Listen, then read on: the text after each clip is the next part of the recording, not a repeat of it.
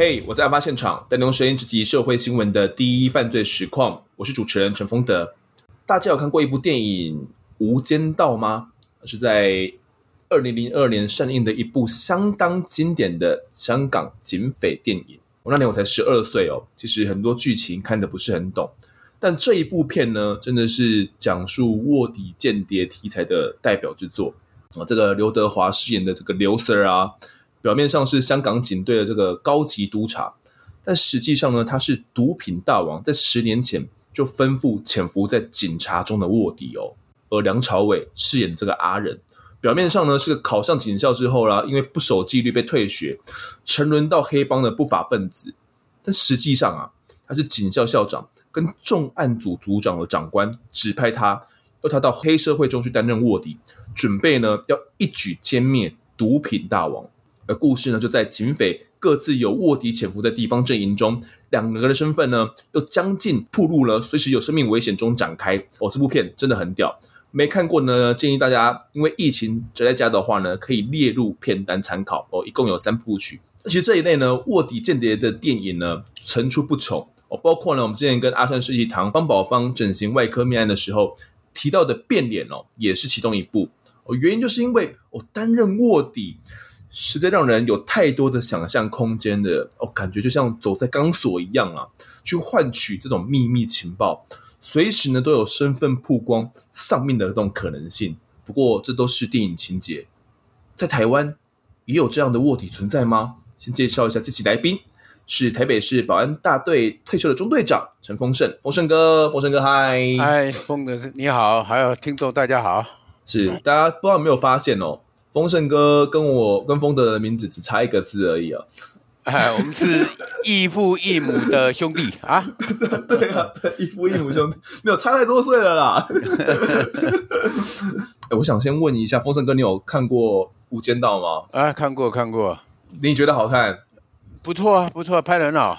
那你觉得那是电影情节，还是有可能真实上演？嗯，当然是有一些电影情节，一些它的那个影剧的内容哈，是会稍微夸张一点啊。它、嗯、但是它的基本上面的概念哈，就是告诉我们的观众哈，警察他有他就是查缉犯罪的一些辛苦的一面啊，啊，有他危险性这样子。嗯那丰盛哥，像我们都是在比如香港的电影啊，看过这种卧底警察。那台湾有合法卧底警察存在吗？嗯，跟大家报告一下哈，台湾没有卧底警察。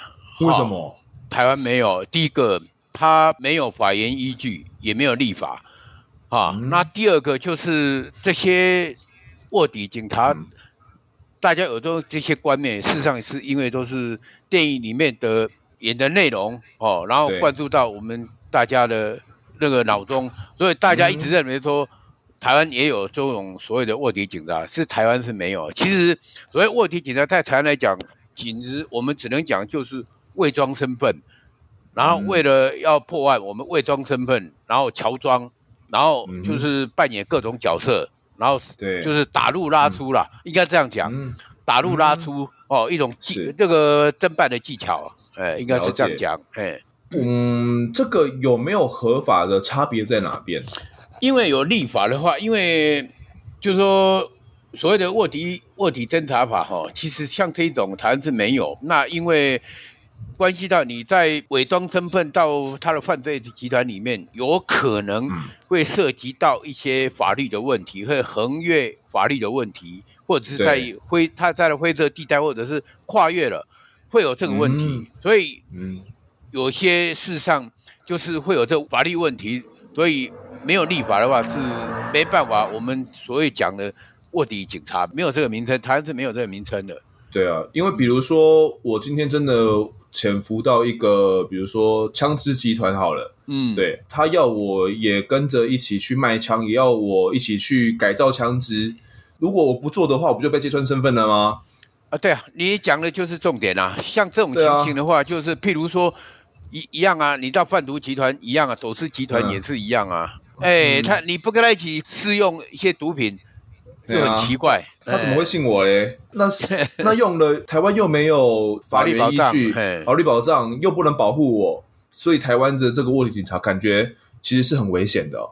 呃，这个确实是有这些问题在啦，有一些存在的问题。嗯、因为台湾呃的环境背景哈，还有我们这边的法源哈，事实上就没有。所以刚刚各位跟各位观众报告，就说没有这个所谓的卧底警察、卧底卧底侦查，哎，没有，嗯、名称不叫这个，哎，我们叫只能充其量叫伪装，哎，伪装、伪装嘛，乔装，哎，潜伏是。所以台湾至今啊，其实都还没有所谓的卧底侦查法了。但早年呢，为了瓦解这个犯罪组织啊，一样检察官一样要派员警啊进去里面乔装啊。我们说乔装也好，说卧底也好，总之你就是要进去哦，想办法去瓦解他们这个这个集团。而丰盛哥呢，其实就是当时的代表人物之一哦。这集的案发现场呢，我们要带大家走进犯罪集团，体验呢什么是真正的命悬一线。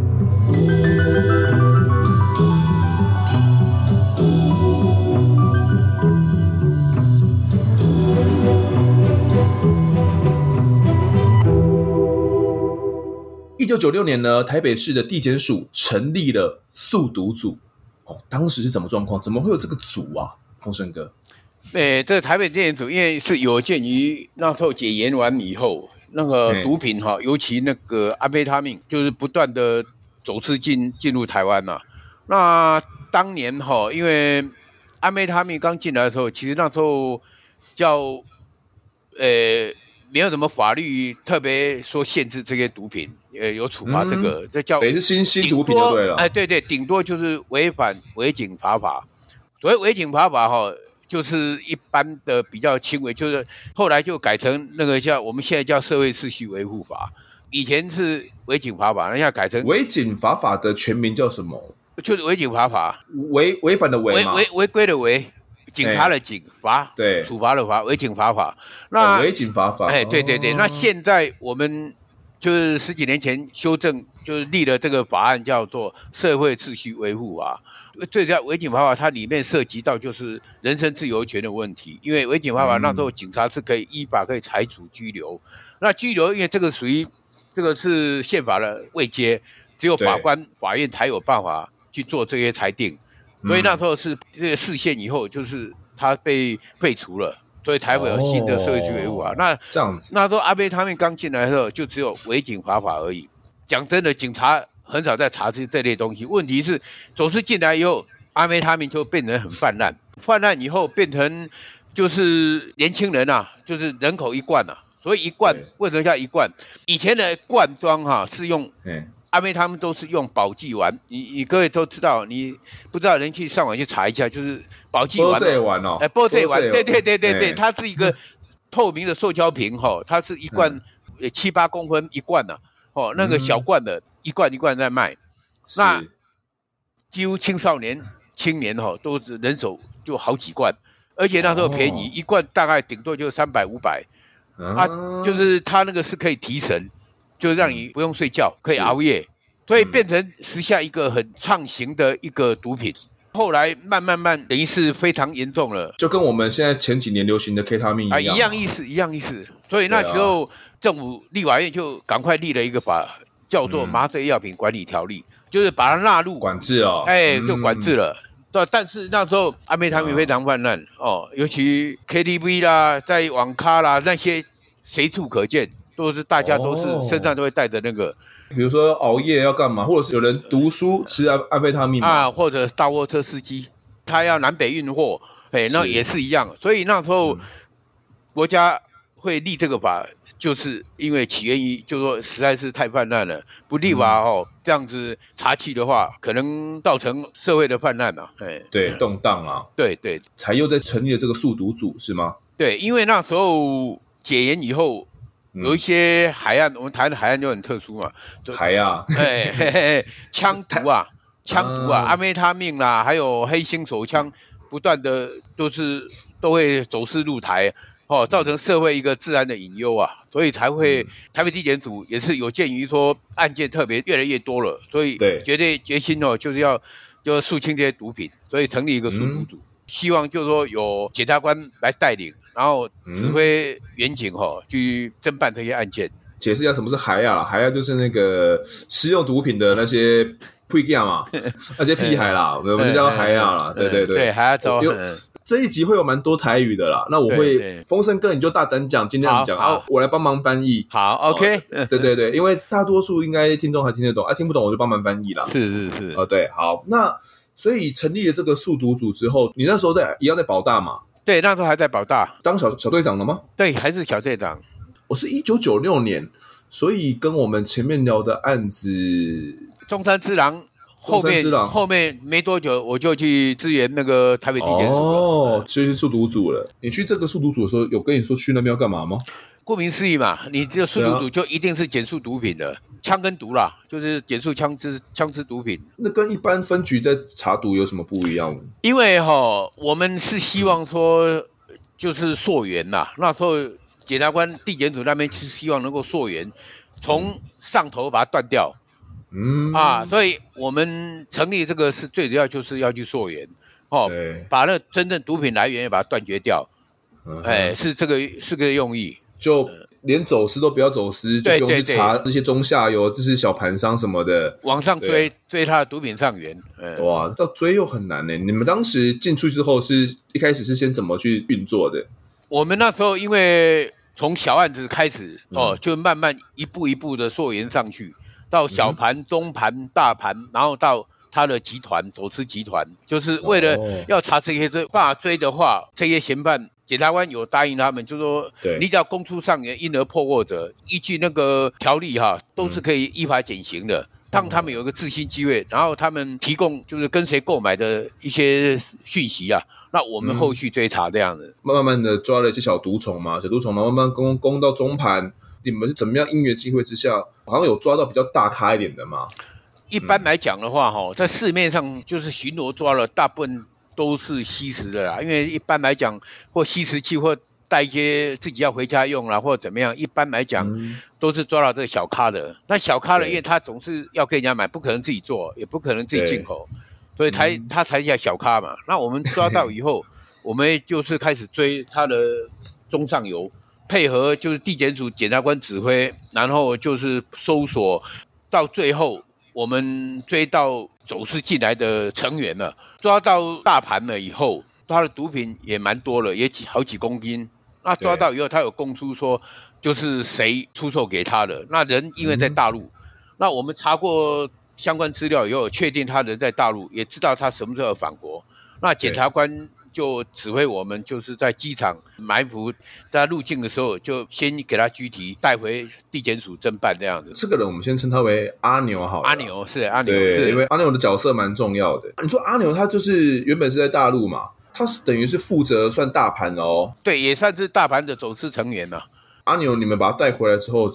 你怎么开导他？检察官也有跟他讲明了哈，你只要供出上元，我们把这个集团破获以后，他检察官会在起诉书里面给他向法官求处，能够减轻其刑哦，能够帮他减刑。嗯、他这个人其实我们也跟他沟通，其实这个人还算还可以，蛮配合的。然后他也供述的非跟检察官供述的非常清楚，说他愿意配合，然后带着我们其中一个人进去跟他。回到他们那个走私集团里面，就假装是他们同伙的，嗯、也是一个有阿桃要一起出资要投资走私毒品进来哦，哎，这样子也要买就对了啦。对对对，也要投资的，哎，一样也是、哦、也是要投的啦，哎，伪装身份、啊，那感觉就能够去深入敌营就对了。对对对对，因为就是要，哦、哎，就是要这种方式，你才有办法去知道说他们的犯罪手法。还有他们走私的路线，或者是说他们要走私什么东西，会用什么方式进来？哎，这就是你刚刚前面有提到一个什么叫拉入打出，是不是？不，打入拉出啦，打入拉出哦。哎，我们打我们进去哦，然后再从里面收取情报以后，再归关退开，裂开啊呢，哎，就抓起来。哎，要先拉出还是先打入？一般来讲。我们所谓的打入拉出，就是类似新冠病毒，把那个抗药性的药打进去，啊，嗯、然后把那个病虫杀死，啊，就是类似这样子啦。对哎，就是去探取情报，哦、哎，我们就是所谓的打入拉出，简单讲就是打入拉出啦。这个配合的阿牛，其实他本身之前的前科都是走私毒品的，他说他一辈子哈，监狱里面三分之二时间都在进进出出了，都都没乖哦，哎，都没乖。他是个怎样的人啊？他说他年轻的时候就开始搞这个啊，然后嗯，进去里面又认识很多大咖的，出来以后又一起合作。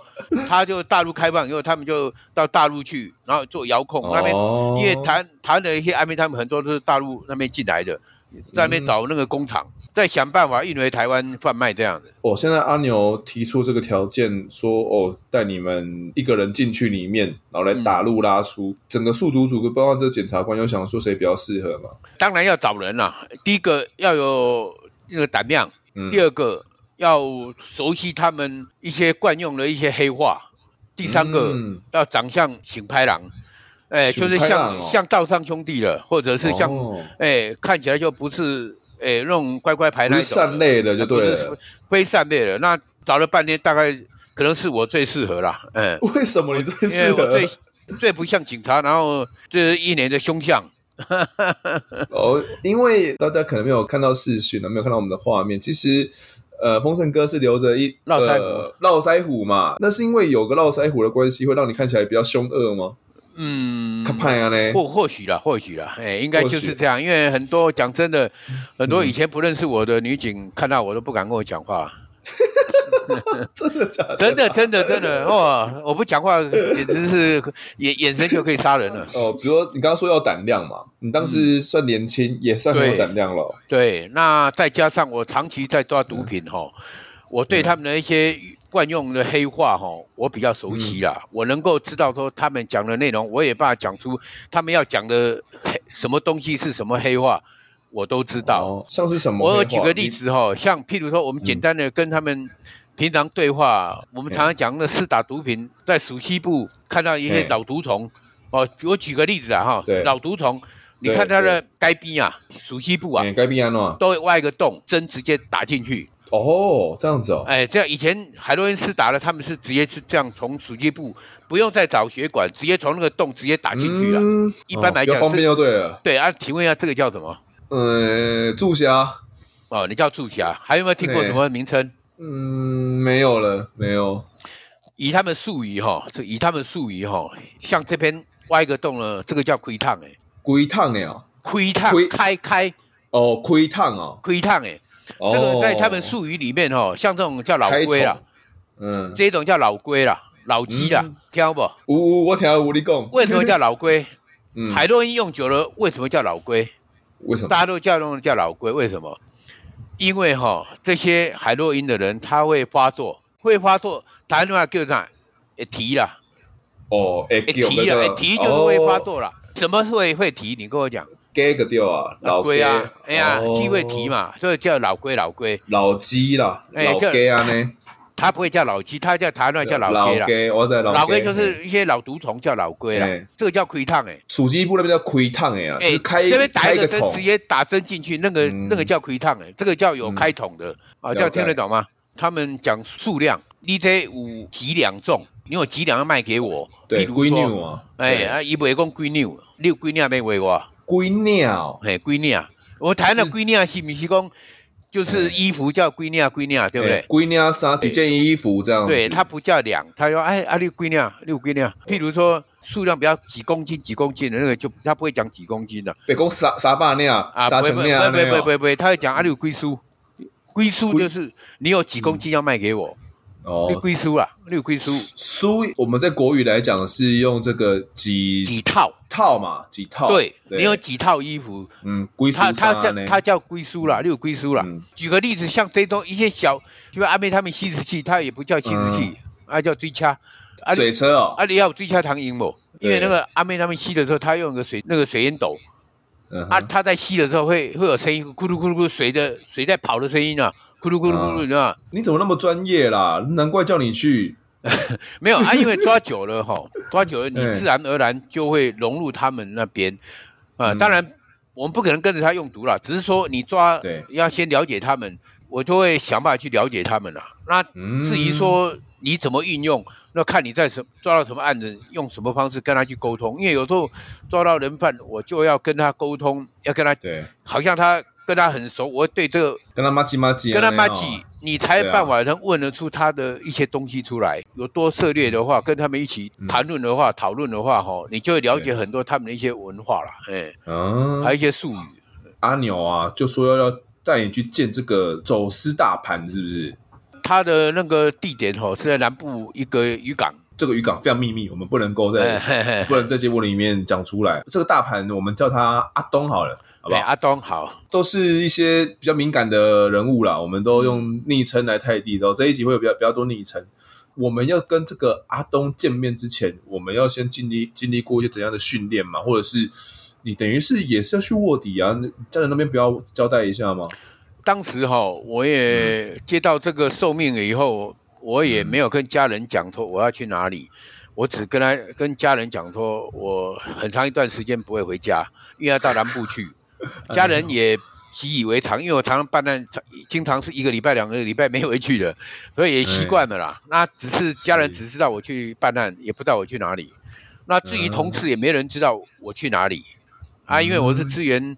那个地检署，然后又配合那时候跟刑事警察局一起，好一起下去南部，有这个阿牛带同，就联络到走私的主脑，愿意跟我见面，然后我们就约在南部啊一个那个地点附近的一个汽车旅馆见面。是，丰盛哥，我想先问一下，你要去见面之前，不用先做点准备吗？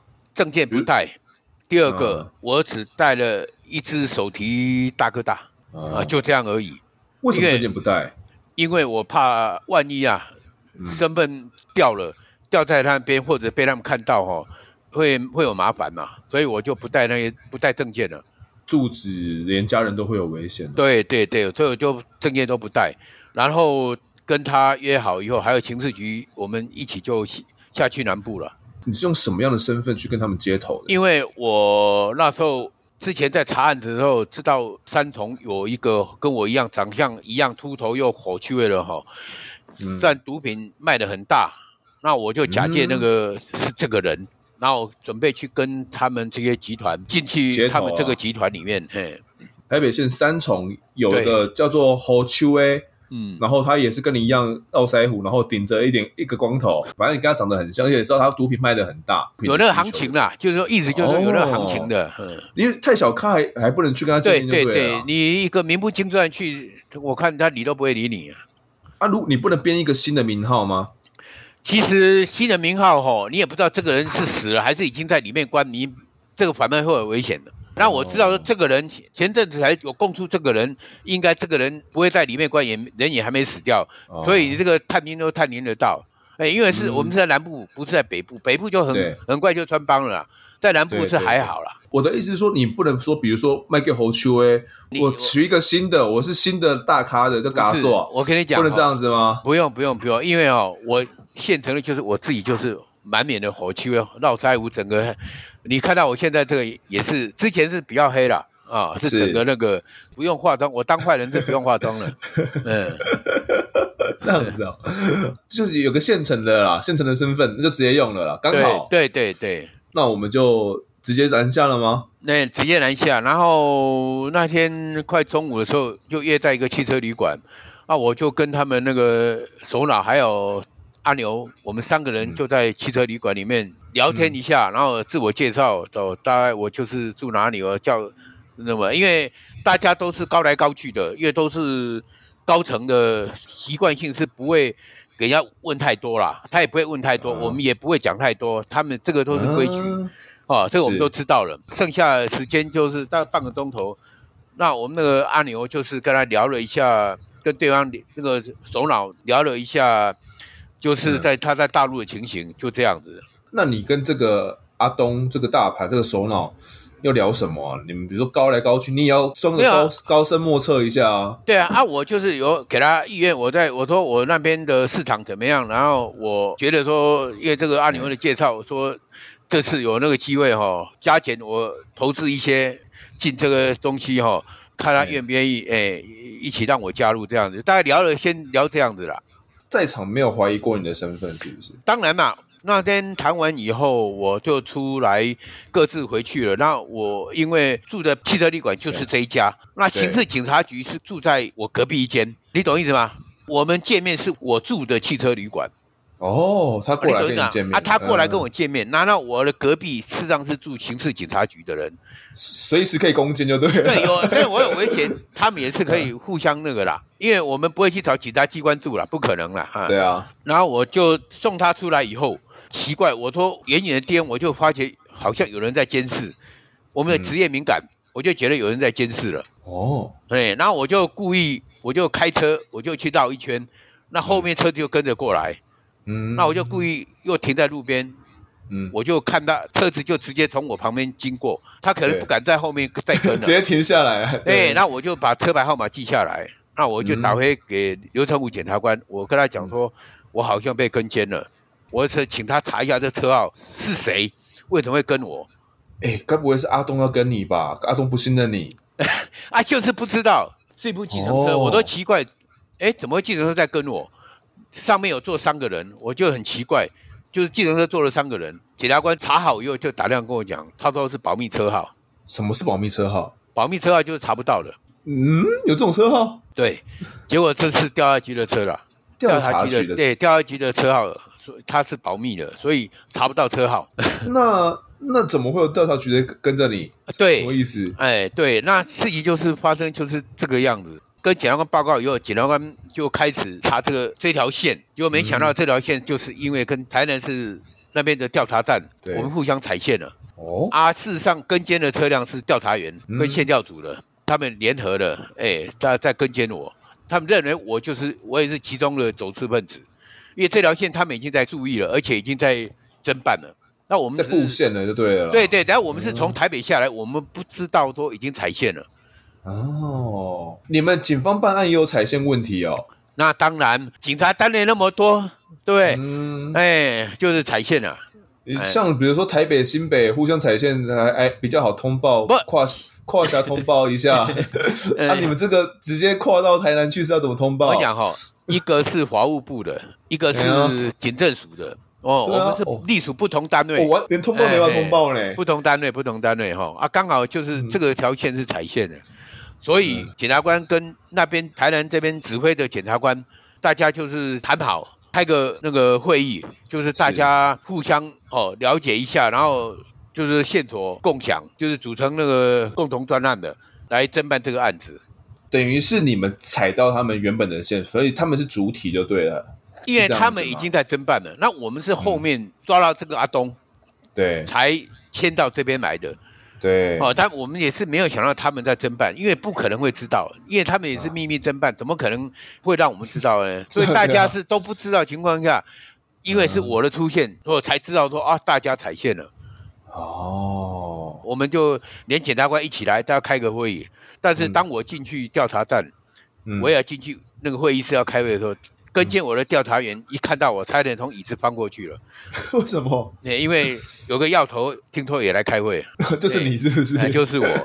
哎，他们才吓一跳啊！原来是自己人，哎，是这样子。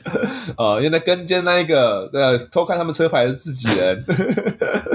他们有警觉到他们被发现了吗？他们不知道说被我发现了，他们也不知道是我去开会以后，哦、而且竟然会找他们一起开会，那表示说。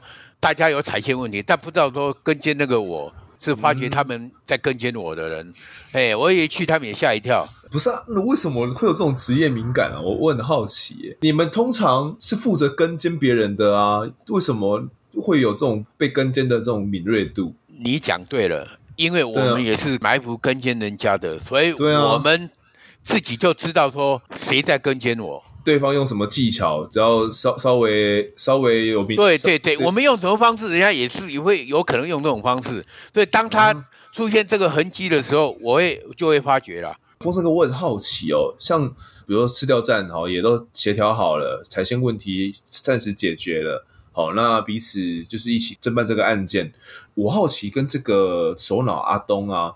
你一个侯区威要加入他们，要跟他买货，不需要什么投名状吗？再跟各位报告一下哈，那一天晚上我回到汽车旅馆了，嗯。哦，然后一通电话打进来，我以为是隔壁的刑事局的，结果不是，结果是阿牛介绍那个首脑阿东，嗯，对，阿东打电话跟我讲，哎，火雀，他就先叫我火雀，很亲切啊，火雀，哦哟，哇，哇，我给你探票给啦，你双林波行情真好，哦，啊，行李做，哎，生意做真大，啊，你马仔哦。哎，我无啊无啊，这个差你差就多啦，嘿，我你还谦虚一下，哦，当然谦虚一下，嘿，我哎呀不哇，你你你较大啦，我这我这细卡，嘿，我跟他闲聊了，嘿，他其实那时候心里感觉他没有发现我啦，没有我发觉我的身份，也没有怀疑了，所以我隔天等于是已经清查好你的身份，他有去探听，他有去打听，可能打电话问朋友说，哎，有这号人物，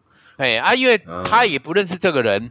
但是他知道这个打听以后，知道有这个这号人物啊，确实做了也蛮大的，三重那边算蛮大的，而且特征符合嘛。哎，对对对对对对对，刚好都用上了。有时间我就到渔港去找他，因为他是当地的村长。村长哦，嘿，他是村长。村长这个身份很特别。对对对，类似我们这现台北市这边的里长。什么人他可能都知晓，然后也可以打点好很多人脉哦。对啊，他就是用这种手法。他为了怕被电话被通讯监察、被监听，他竟然以警友会名义到派出所，就是当顾问，在派出所打好关系。他有事情的话，他不用家里电话，他到爬爬到派出所去用派出所的电话打电话 联络。你看这个实在是，我后来在奇怪，这个人怎么会诶常常跑派出所、调查局的？后来我们大家研究以后才知道说啊。到派出所去干的，我们后来才对那个派出所做那个通讯监察。通讯监察，嗯，他很高哎、欸，他比你们还要高哎、欸。对，他是警友会的什么身份？主任吗？还是什么？哎、欸，那时候忘记了，因为太久了。他他就是用那种身份、嗯、掩饰他的一些犯行啦，然后就是利用警察机关对他礼遇，因为他是村长又是警友会的吼，所以对他很礼遇啦。讲真的，一般来讲，我们不会去怀疑像这么热心的人啊。但是没想到他是居心叵测。嗯是利用我们警察的慈爱，哎，变成当着他的犯罪工具啊！警友会是什么？呃，风生哥可以帮我们简单讲一下吗？所谓警友会，就是说，因为我们警察有一些哈、哦、因公受伤啊、殉职啊，或者怎么样，就是有一种慰问的一个组织啦。嗯、社会善心人士就是有、嗯、有心，因为要为治安呐、啊，就是说尽一点力的，尽努力。对，哎，对对啊，就是他们会就有这个组织哦，就像那种同志有那种。受伤啊，因公受伤啊，殉职啊，还是说有什么需要我们？哎、嗯，对对对对，奖励啊，就是同时破案，嗯、大概就是这个性质啦。等于是用金钱的方式给予。给予警察帮助了，给他们鼓励了。这个村长哦，这个阿东就是用这样的一个警友会的，可能是会员的身份哦，进去到里面，然后用了派出所的电话，我才让你们查不到。对，哇，那你们这样打听之后，感觉透过监察监听就听到了很多内幕消息哦。对，有听到什么比较关键的吗？当然有听到。什么？啊，是什么不能讲的？是不是？对对，因为有关于就是他们走私的一些一些内容啦。嗯。所以这段期间，你等于是感觉已经深得阿东的信任了，是不是？嗯，因为哈，我都到他那边聊天喝茶，然后，嗯，最主要的哈，最不能接受是因为他每次都一定每天去就是给我一包的槟榔，哇，我真的是 我没有吃槟榔人，就为了他我破戒了，真的，每天就是跟他要嚼着槟榔吐吐槟榔的，真的哇，这一点我是没办法。是真的自己都没办法接受自己啊，就是跟着他一起吃，原说你原本去之前都没有吃过，都没有吃过，为了案子也没办法，就聊了起啊，就是跟他，就是为打好关系，就是他一定买，一定是多买我一份给我，把也他也把他当成麻吉了啦，哎，因为我讲话也是、哦、也是跟他一样，不讲脏话，一样干话连连的，嘿、嗯，跟他一样干话连连，然后讲的有的没有的，哎呀，就是打成一片了。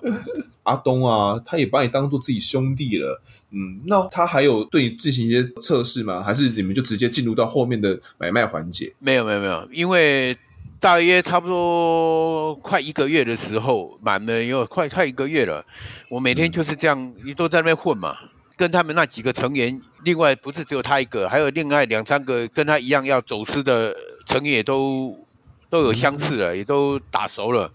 有一天。嗯他就打到汽车旅馆跟我讲，回去呀，拦出来，我以为什么事情，嗯，我拦出来，我听听不懂他话意，原来是说要我跟他上他走私的，要来走私的那个欧金工呀，欧金宫是哪？哦，金宫是在七零年代、八零年代哈，它是一个属于快艇，快艇叫欧金宫，它它的那个航速啊，不是不是手机那种黑金刚是不是？啊，不是不是，哦金宫那只是快艇哦，在七零年代、八零年代的时候，它是走私的利器，因为它跑得很快，它要我跟他一起去搭那艘船，要你跟他一起去，气掐去气掐，邀请你去试车。对，可是只有你们两个人吗？对，那我请问你，你在当下你是我，你会怎么想？我在想是是，你有什么想法？是不是身身份被揭穿了、啊，然后到外海去要、嗯、要把你可能干掉，拿枪把你干掉，然后干掉当肥料了，然后当肥料当 baby shark 的食物啊？对啊，对啊。那时候因为我身上也没带钱，哦，嗯、也没带证件，什么都没有、嗯、啊，我其实也没办法硬着头皮。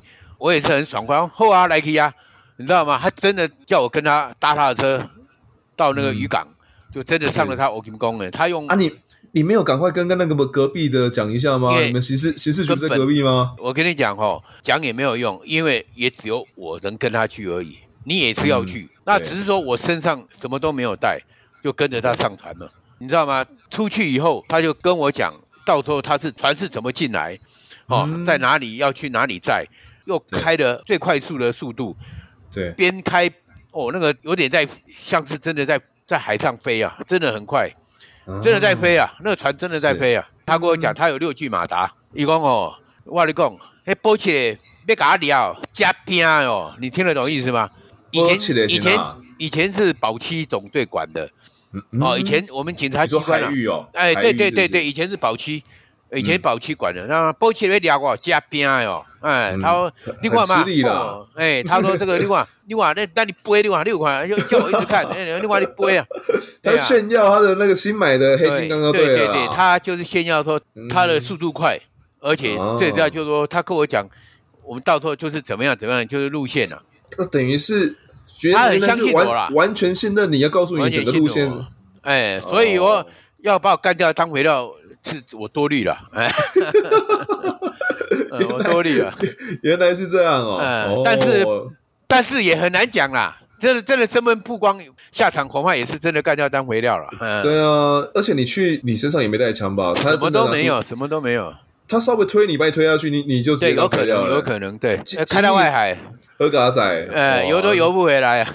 那你在现场，不是他装的很镇定啊，就加税哦。哎，我我也我也跟他讲，哦，阿你开心一样，我我够劲的啦，因为一直跟他包养他，哇，你这样我够厉害，哇，然后他越听越爽。他也是新买的嘛？对，他那个是新买的，嗯，等于是你得换取他的全盘信任。那你除了这段期间啊，除了跟他泡茶，然后偶尔出去之外，有没有跟他？比如说，还要再培养什么感情？其实哈、哦，其实，在聚会闲聊中都知道，我也知道说他们要去交、嗯、交易，就几公斤，嗯、都是几公斤在交易了。几公斤、哦？几公斤的毒品在交易了？几公斤？当时是多少钱？一公斤哈、哦，安非他命一般来讲，以他们售价的话，几公斤可以卖到六十六十万了，一公斤呐、啊。所以一次交易交个五公斤都两三百万在交易啊。但那个年代两三百万，现在可能上千万了。对啊，对啊，对对对，因为他们都是已经高端的了，已经大盘了，嗯、都是大盘的，嗯、所以他们交易都是几公斤在交易。因为我们为了破他的那个走私集团，就一次进来了那么多货，去抓那几个几公斤的货，讲真的不符比例原则啦。嗯。然后没有报，是因为你报了，他们被抓，在场那几个都有嫌疑，那最有可能怀疑一定是我。你新来的嘛？对，你是前功尽弃。所以我在跟你讲，刚刚跟你讲说，就是走在法律边缘是这个缘故、嗯、啊，你懂吗？做这些工作其实要有法院依据啦，真的是有法院。那但是也没办法，为了为了破这个案子，那真的实在是没办法。嗯、知道这个情报，问题是也没办法有所作为啦。你也跟着那个阿东一起去，一起去他们交易现场就对了。没有没有没有，我没有去，我没有去，因为我他不会让我新的人去啦，因为他们几个，他们我知道他们要去交易，但是。这种信息我又不方便去跟那个伙伴们去跟他们报说，哎，去报说有这条线索。但因为你要考虑到后续的后续的工作，嗯，可能报了他们先踩了，可能就前功尽弃了。对对对对对对，希望可以把他们全全部都抓起来，然后抓到大批的毒品。对，那这个这个我们就会得不偿失啦。浪费了前面努力的，嗯、还有就有时候那边的人来，哎，来这边有的有用的人哦，会说，哎、嗯、哎，回去被夯起来不？夯起来是哪？夯起来意思就是说，要不要也来吸试一下？哦，吸吸那个啦，夯啊，轰起来，就是轰一下。阿贝他命哈，因为他要吸的时候，他用打火机去烤那些毒品，哦，烤烤一烤又经过水烟斗吸食器吸食。所以台湾话就夯啊，夯就是烤的意思。哎，被夯起来不？哎，你懂意思吗？我就跟他摇摇手，因为怎么讲，像那种高端的哦，没有用毒品是很正常的，不是说每个毒贩他一定用毒品，不一定，越高端的越不会用毒品。那像那个阿东他们会用吗？没用，他们没用，只是说他们同我几个啊，有几个有在用的，哦，有一些小弟啊，有小弟来，哎，那小弟他们有在用。啊，他们都知道我，所以说回去没有没有这里夯起来，哎，我也是看着他们在夯啊，嘿呀，呃，好险没有要你一定要夯呢，哎呀，对对对，因为这这种事情吼，大老板没有吸是很正常的，所以他们不会去怀疑这个，他们不会要验纯度或是验什么的东西吗？当然会验啊，但是问题不是不是这个时候验，进来以后。他们用他自己的东西，怎么可能会再验呢？哦，用他自己进口的东西，怎么会会再验呢？比如说，你今天跟他买，你要验嘛？你要对，那当然，那当然，那是跟下家才会验啊。对对，下家才会跟你验啊。问题是他们是上家呢，嗯，上家就不需要验了，用他自己的东西干嘛验？没错，好险啊，也没有强迫你一定要吸毒的这个时刻啊。如果真的遇到真的要吸毒怎么办？那有就跟保那个边人感换一样意思啊，也是因公没办法，硬着头皮啊，硬着头皮，硬着头皮吸吸看嘛。所以我就跟你讲说，有时候像这种东西会有走到法律横沟，然后会跨越鸿沟，还有在灰色地带的，就是这个缘故。为什么要有一些法律支持？是这个缘故。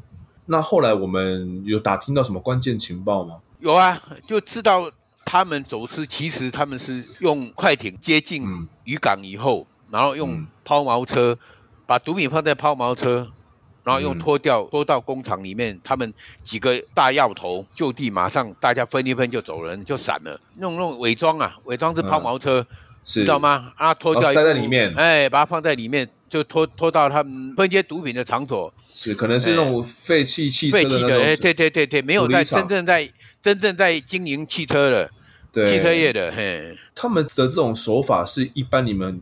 有警方查毒品会想过的手法吗？我不知道有没有人想过，但是这个手法其实是蛮特殊的啦。在我们认为，这个手法其实是很特殊啦。嗯，因为我也查过，也有人用救护车送货，哦，用救护车，哎，这个我也查过，用这个在运毒的抛锚车也是一个手法，什么手法都有。那你们打听到这个关键情报之后，有知道他最后有知道日期什么时候？对对对，后来有他们有进来以后，因为我没有。没有跟着去执行嘛，因为我身份不是查缉人员了。那后来就是有抓到他们，嗯、呃，起获了一百公斤的毒品安非他命，你就知道了确切日期。后来就报给上面，嗯、上面对对对你们的专案人员，然后专人员就定了整个行动就对了。他们定行动的时候，你你就没有参与？没有没有参与了，嘿，因为我那时候一直都是属于也是要头之一的。哎，好趣味，好趣味，我是好趣味，还还是要跟他们稍微有时候拿泡泡茶，对对对对对对，然后看到那边夯一下，收网了，对，带了一百公斤，一百公斤哦。阿东有看到你吗？还是他后来也没看到？没有没有没有，因为我就就闪了，就消失了。他有知道你是那个潜伏在里面的卧底吗？那个他们有跟他讲说，我你还没有犯罪，你还没有犯法，那。我就是警察，他他打死他都不相信。你说你们的那个专案对对对对，有跟他讲说我是那个他他打死他都不相信的。好，那我扣零，好缺那扣零进来了。就是他要想狡辩就对了。对了对了，其实像这种的话，吼，这些人就是想暴利啊。其实那个利润很高啊。对，那个利润走私哦，一进来都是一次想一次当富人了，不知道说你这些东西出去啊，会害了多少人。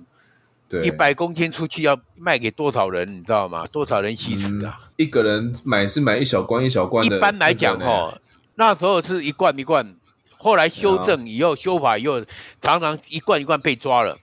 后来他们就改用小塑胶袋，有没有夹链袋？哦，后来就全部都改夹链袋，因为好塞。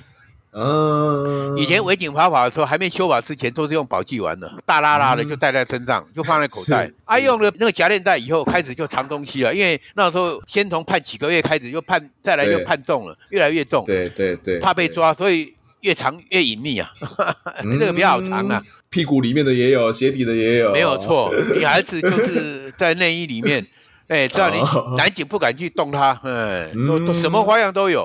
后续啦，算是丰盛哥顺利的瓦解了这个走私贩毒组织啦。嗯嗯嗯。呃，丰盛哥你自己进行的卧乔装啊、卧底的这种任务，也不止这一件。对对对。今天其实节目里面讲的只是其中一件。其实我想，呃，大胆的问一个问题了，就是不知道说风声哥有没有过不得已得放下一些违法的状况？不得已哈，嗯。诶，两个情形比较那个的话，嗯、因为那时候毒品还没有进来，其实都还好。一个就是说我知道他们的交易讯息，第二个就是他们要找我一起试用毒品，这个比较会有处罚的问题啦。哦，哦，就是这个部分会比较有法律上的问题。那其他的话，就因为还没有东西没有进来，跟他们打混，跟他们那个后来现在都有跟这些有钱的人。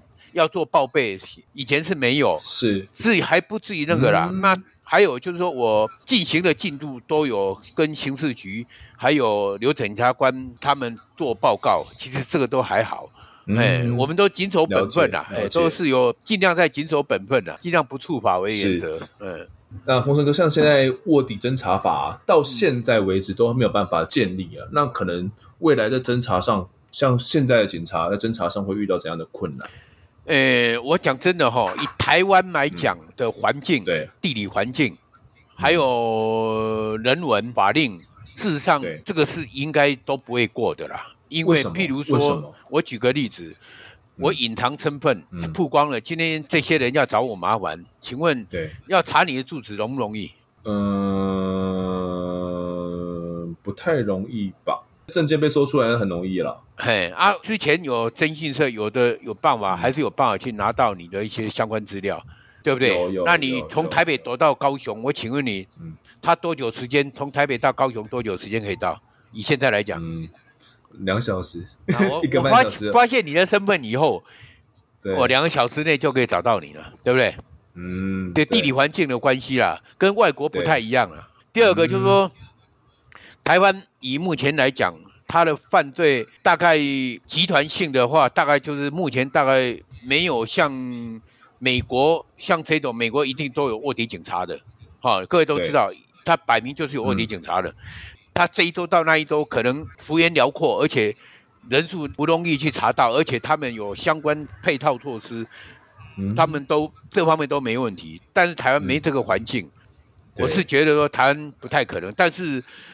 我是觉得这种伪装的方式，其实集团里面，尤其集团性的，知道那犯罪的手法、犯罪的组织、犯罪架构、那犯罪的模式，其实是很容易。譬如说，今天是个诈骗集团，对，假如里面成员愿意配合的话，愿意当内内线的话，就把他打入拉出，我们就是配合这样子抓的话，吼，很快破获。对，但是因为现在拜科技之赐。我们一些侦破的手段、手法、方式，运用科技，其实也弥补这个区块了。诶，科技侦查的，诶，科技侦查法其实是可以弥补这个区块的啦。我是觉得说，还我对台湾的治安还是蛮乐观的，而且台湾的警察讲真的是都很认真。警察有辛苦他他的辛苦的一面，有他们认真的一面，还有他们努力的一面，也是希望各界老百姓大家能够支持警察。真的，我们。的动力是来自每个人给我们的鼓掌，讲真的，给我们掌声啊，是这个样子。虽然是退休了，但是我还是这样子认为啦。我说，当年警察，我终身爱警察，我是爱这个团体啦。所以我今天会讲这句话，是希望说大家能够支持警察，不管是辛苦的付出，哎，对对对，不管是怎么样，大家能够相挺这样子。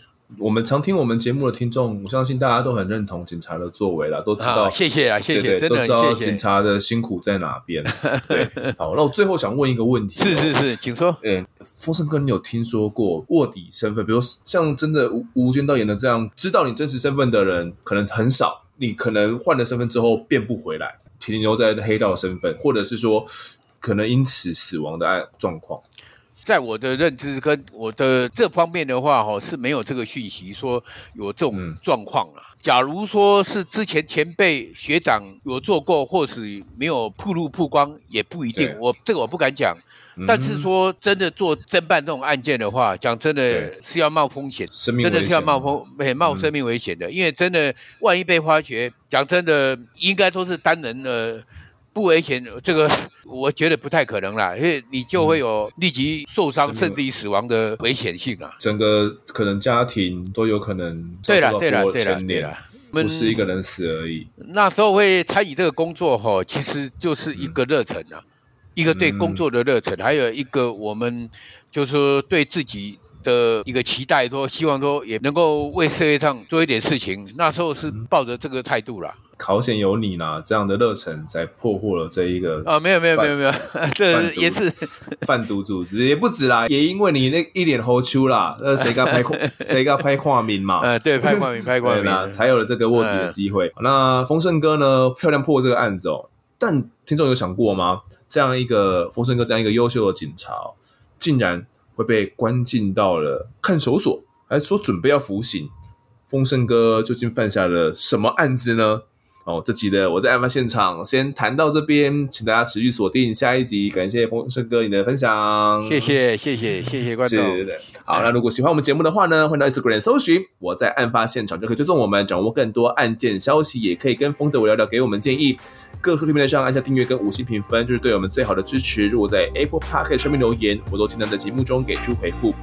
跪求听众们推荐给身旁的好友，一起听听看我们的案子。案发现场，我们下次再见。